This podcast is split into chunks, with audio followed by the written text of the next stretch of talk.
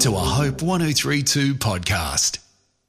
We've been exploring Colossians 4, verse 6, and 1 Peter 3, verse 15. Both of these New Testament texts urge believers to be prepared to give an answer for the faith in daily conversation. Speaking about Christ is not just the business of pastors and evangelists, it's the privilege and duty of every Christian. But what's fascinating to me is that in both passages, the emphasis falls not on the content of our replies, which I guess is going to depend on the particular question or comment we're responding to, but on the manner of our reply.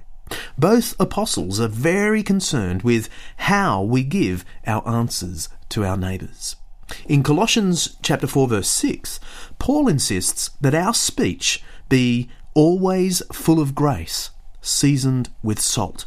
Now, the first expression, full of grace, doesn't mean brimming with the doctrine of grace. That would be to stretch Paul's words too far.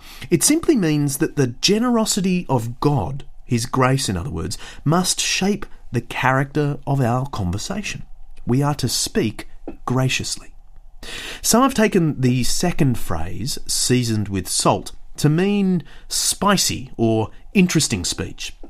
In addition to being gracious, then, we would have to be intriguing or captivating. I think this is mistaken. It's very unlikely Paul would call upon all his readers to display what basically amounts to a personality trait. I mean, all of us can be gracious, yes, but how many of us can actually be interesting? In any case, there's no and between these two descriptions of Christian speech. This suggests that full of grace and seasoned with salt refer to basically the same thing. They're not two separate things. The salt we are to add to our speech is grace. Put simply, we are to season our words with graciousness. In different words, Peter says pretty much the same thing in 1 Peter 3:15. He says, "Always be prepared to give an answer, but do this with gentleness and respect." We might have expected Peter to insist on boldness of speech. Instead, he qualifies his call to defend the faith by emphasizing that believers must be courteous in replying to their critics. This is good advice. When you're defending yourself or the faith, it's tempting to get hot headed, impatient, and resort to insulting your critic's point of view.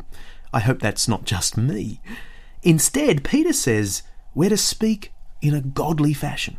Gentleness here does not mean weakness or reticence. It means the absence of all arrogance or pushiness.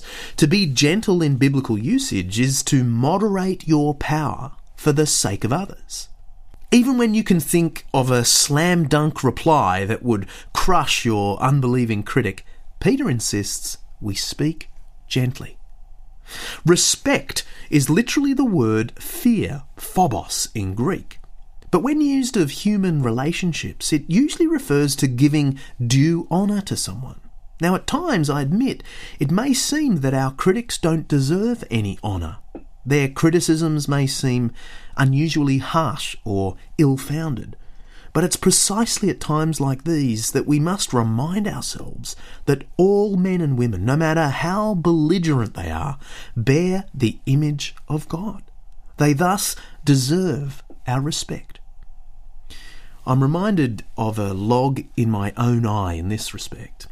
Just a few weeks ago, I got into a very forthright conversation with a successful, self made businessman. He was telling me all the things that were wrong with Christianity.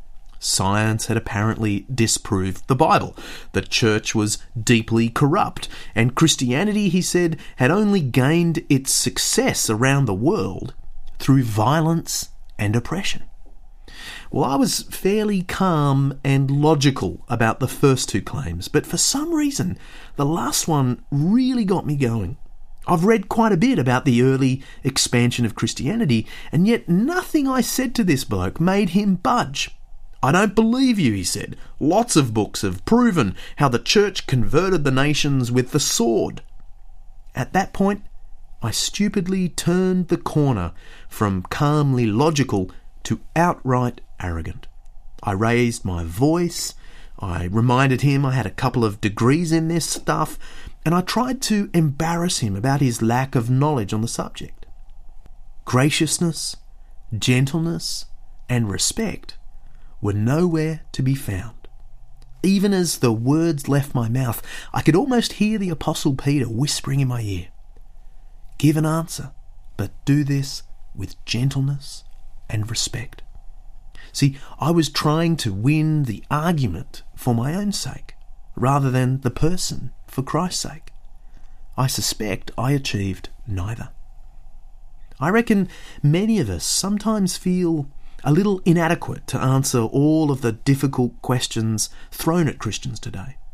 The problem of suffering, the fate of those who don't know about Christ, the reliability of the Bible, science versus God, and the list goes on and on and on.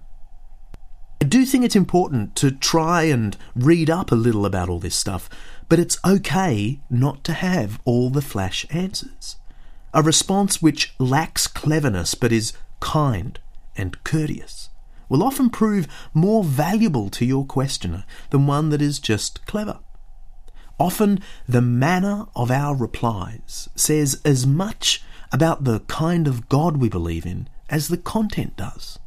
After all, it's the content of our faith in the God of grace that is meant to fashion the manner of our speaking evangelism training programs that focus on the doctrines of sin, atonement, and grace without also stressing the need to be gentle, respectful, and gracious are incomplete.